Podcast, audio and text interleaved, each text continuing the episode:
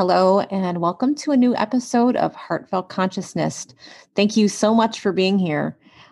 Um, so, our guest today is Anne Andre. She's a local instructor here in Ohio, and um, actually my restorative teacher.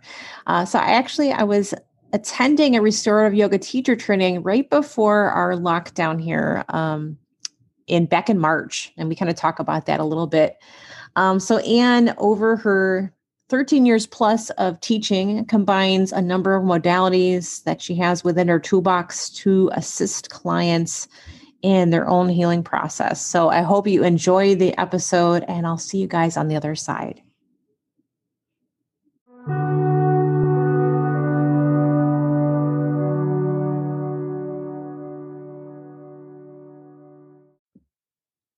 So, good afternoon, Anne. So, thanks again for uh, taking the time today. And as um, just the listeners, we were just kind of chatting a little bit beforehand about just podcasting in general and um, uh, just just the way we sound and everything, and the way we present ourselves online. I guess it would be the persona in a way.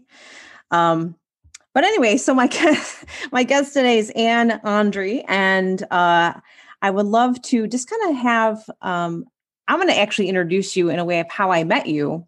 Um, I think, honestly, it might have been the last in person uh, training of any kind that I did because. Um, if I remember correctly, the restorative yoga teacher training was like supposed to happen in March.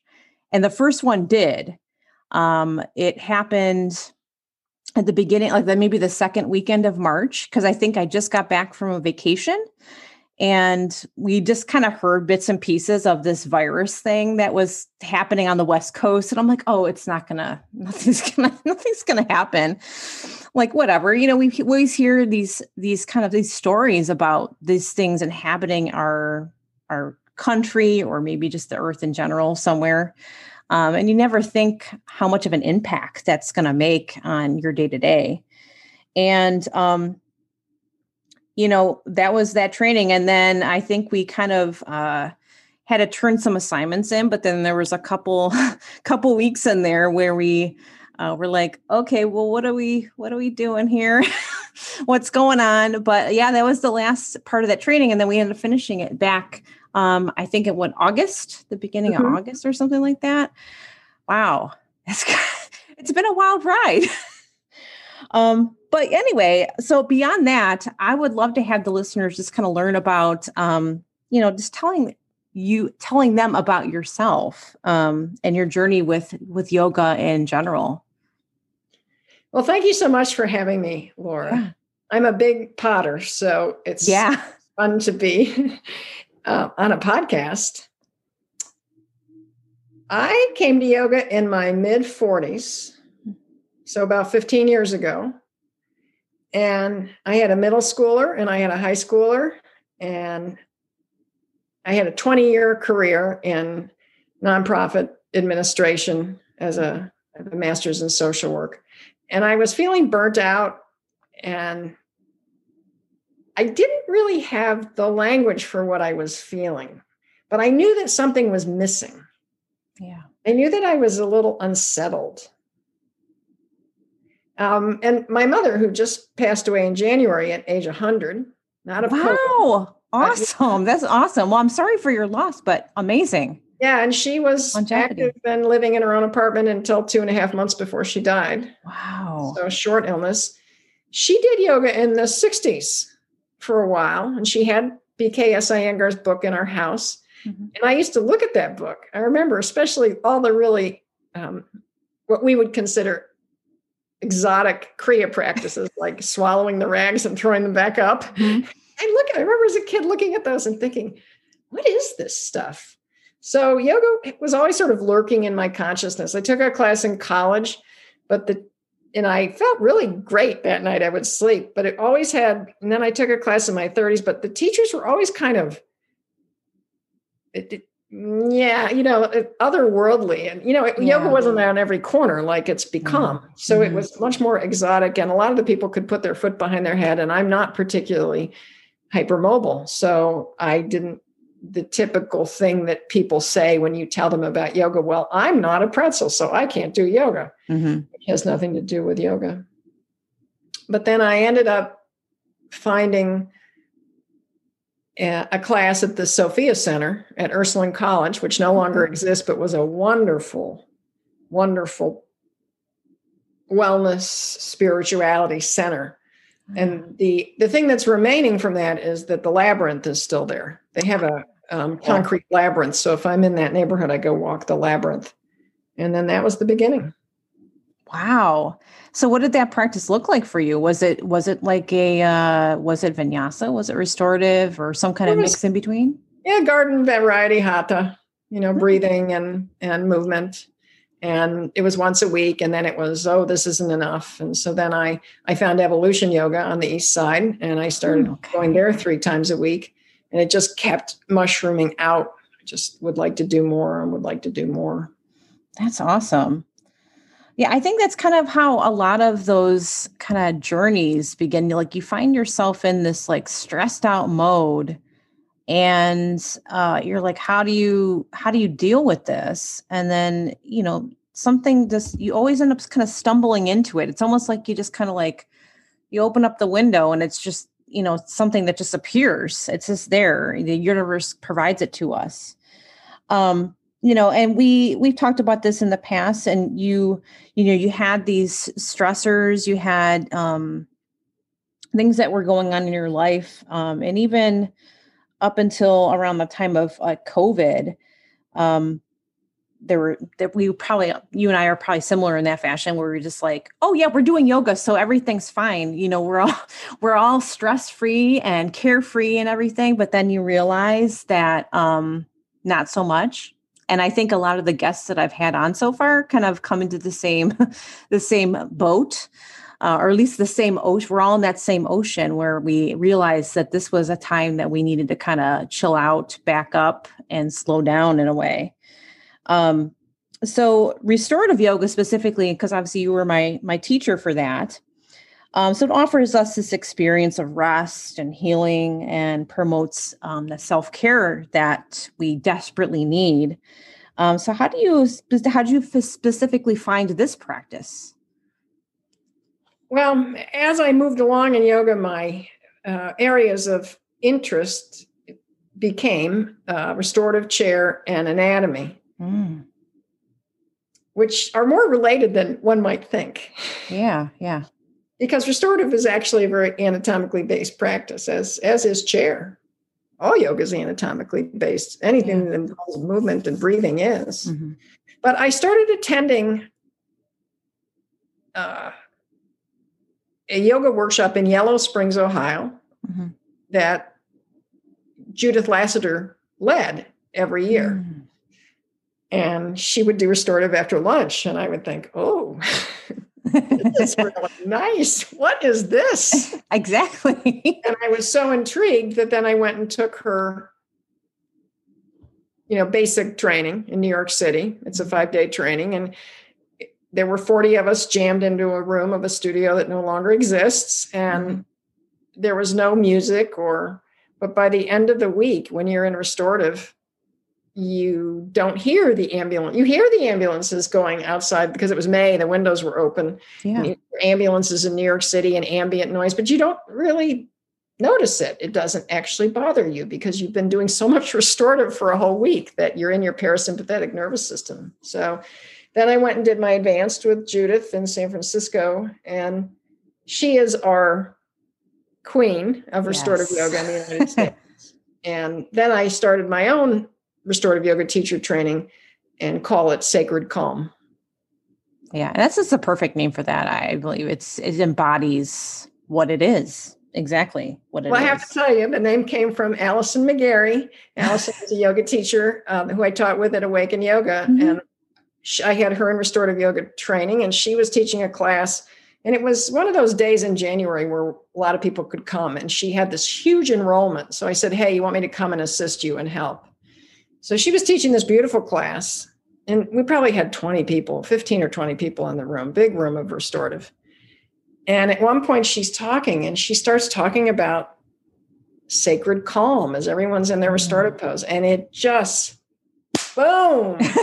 after class, I said, Can I use that? And she said, Sure. But Allison's the one that came up with that language. And to me, you're right. It just encapsulates what the experience of being in a restorative pose when you're fully supported and propped, that you drop down into sacred calm. Yeah. Yeah, exactly. Oh man. Um, so I know we we talked earlier about this, and this was kind of like back when we were kind of exchanging emails like last month or so, um, too. Um, you had uh, gone on a trip um, at some point when you actually went to was it to India? I did. Um, that you had gone to India. Mm-hmm. Um, and that kind of was like one of those um, kind of breaking points where you kind of discovered that um, that maybe the self care you thought you were doing wasn't really as much as you expect or much as it was, I guess you could say. Um, so would you mind talking a little bit about that a little bit? I'd be happy to. I yeah. actually have written an article about oh. this called uh, How a Catholic Girl Went to India and Found Her Soul. And that's going to be in an anthology that's going to be published in May uh, of all women authors called Birthing Ourselves into Light. Ah. So I don't want to give it all away uh, of that essay, but you know, I started teaching and I pretty quickly was up to like 14 classes a week. And then I started doing workshops. And then I started leading trainings and doing anatomy and restorative and chair modules. And then I got trained as a fascial stretcher and I started expanding my private client business. And everything just kept growing and growing and growing.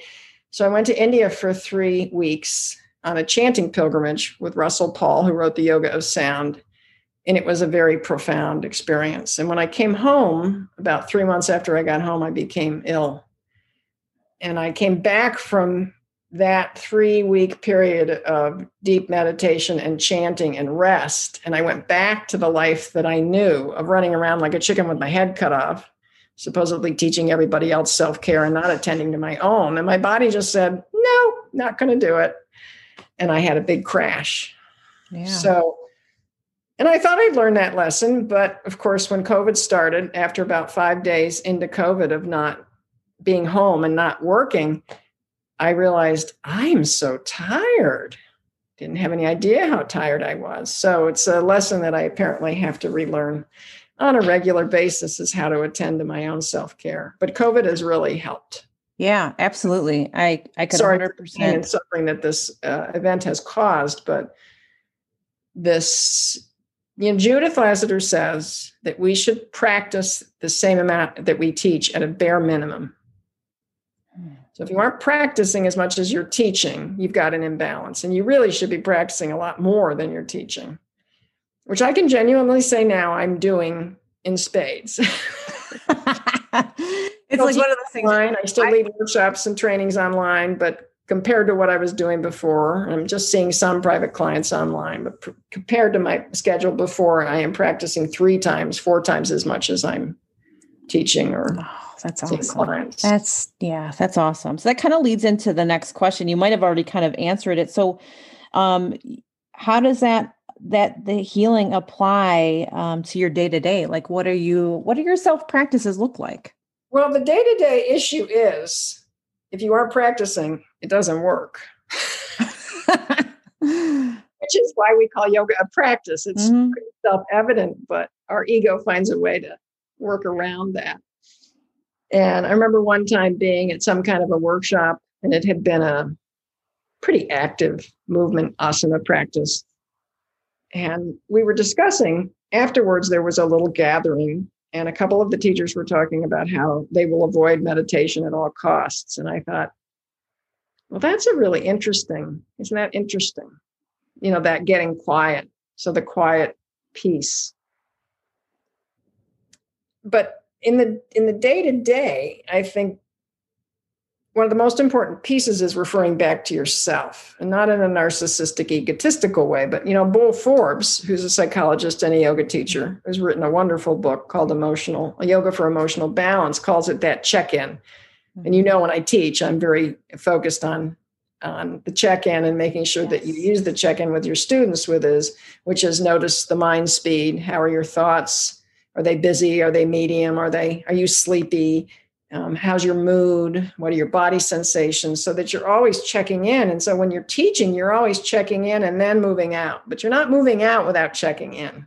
Yeah. So that day to day experience with restorative yoga is where's my nervous system at in this moment?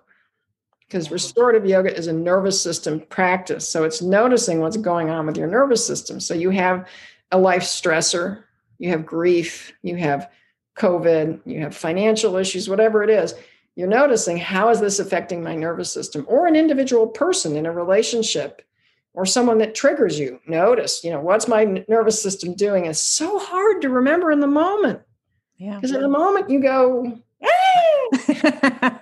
yep, exactly.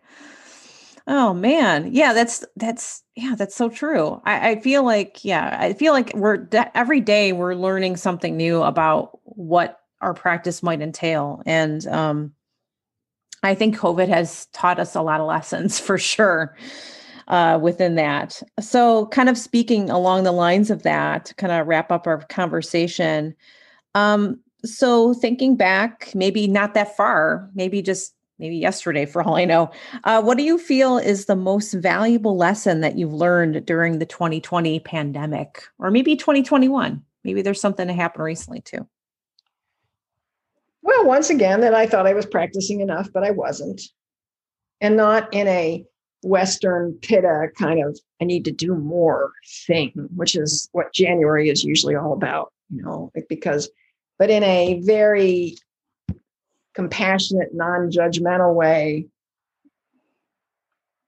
So that by observing ourselves and being present to ourselves in the moment and feeling, sensing what we need in this moment,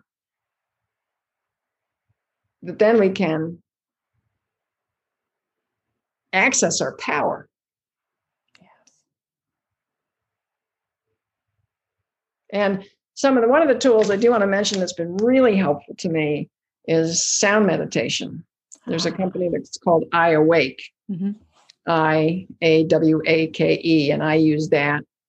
I feel that that's a very good down regulator. There are lots of apps and things online, but they have a weekly meditation on Wednesdays, and they have some free materials on their app. But so much of what we're learning about the brain that it's really an issue of shifting your brain state and that we're these samskaras that these ancient sage eh, sages discovered actually now has science behind it. Hmm. That our brain gets stuck in these ruts these samskaras these patterns and if you're going to get out of those patterns you got to shift your state. The way the way you look at something the way you are affects your experience and what you see. So to change your experience and what you see you have to change you that's awesome. Yeah, we actually just had I, I just interviewed actually the week that this week that um the episode that was just released. Um, I spoke to Christina uh, Grosick, who does she actually just moved out of the Cleveland area, but she was um, with she kind of uh, does a lot of sound sound work, uh, sound healing, and uh, she has she's part of a kind of collective called the the Going Om Collective. Mm, um, yeah, isn't it kind of cute? Um, I yeah, I love the name of it. But um, yeah, so she she actually just put together a documentary too that has a lot to do with uh, just sound and different elements and how it affects even animals' minds. And uh, you know, so that'd be a good episode to listen to if you haven't listened to that. Um, it's the power of chanting, which we yes we sort of some people practice kirtan and chanting, but just chanting is a daily practice. Yeah. yeah. Absolutely. All right. Well, thank you. I really appreciate you coming on here, Anne, and just kind of talking up to us about your self care practices, restorative yoga. Um, so, yeah, I really appreciate your time and energy that you've supplied here today. And um, I wish you a very wonderful rest of your weekend uh, and rest of your week. Um, so, thank you so much again. Thank you so much for having me. It was fun. Absolutely. All right. Take care. Have a see you. Hopefully, I'll get to see you soon. I hope so. All right. Take it easy.